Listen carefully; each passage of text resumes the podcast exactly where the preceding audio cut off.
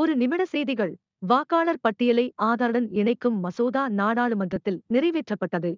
கர்நாடகா காவல்துறையில் திருநங்கைகளுக்கான இடஒதுக்கீட்டை அரசு அறிவித்துள்ளது. மோடி அரசின் லட்சியமான மேக் இன் இந்தியா சிப் தயாரிப்பு இன்னும் இரண்டு முதல் மூன்று வரை ஆண்டுகளில் தொடங்கும். ஒடிசா கடற்கரையில் இந்தியா பிரலே என்ற பாலிஸ்டிக் ஏவுகணையை வெற்றிகரமாக சோதித்தது.